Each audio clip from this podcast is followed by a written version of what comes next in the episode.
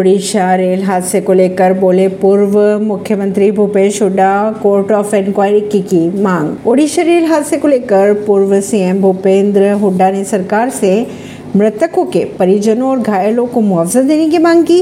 उन्होंने ये भी कहा कि ऐसे पहली बार हुआ है कि तीन रेलें आपस में टकरा गई।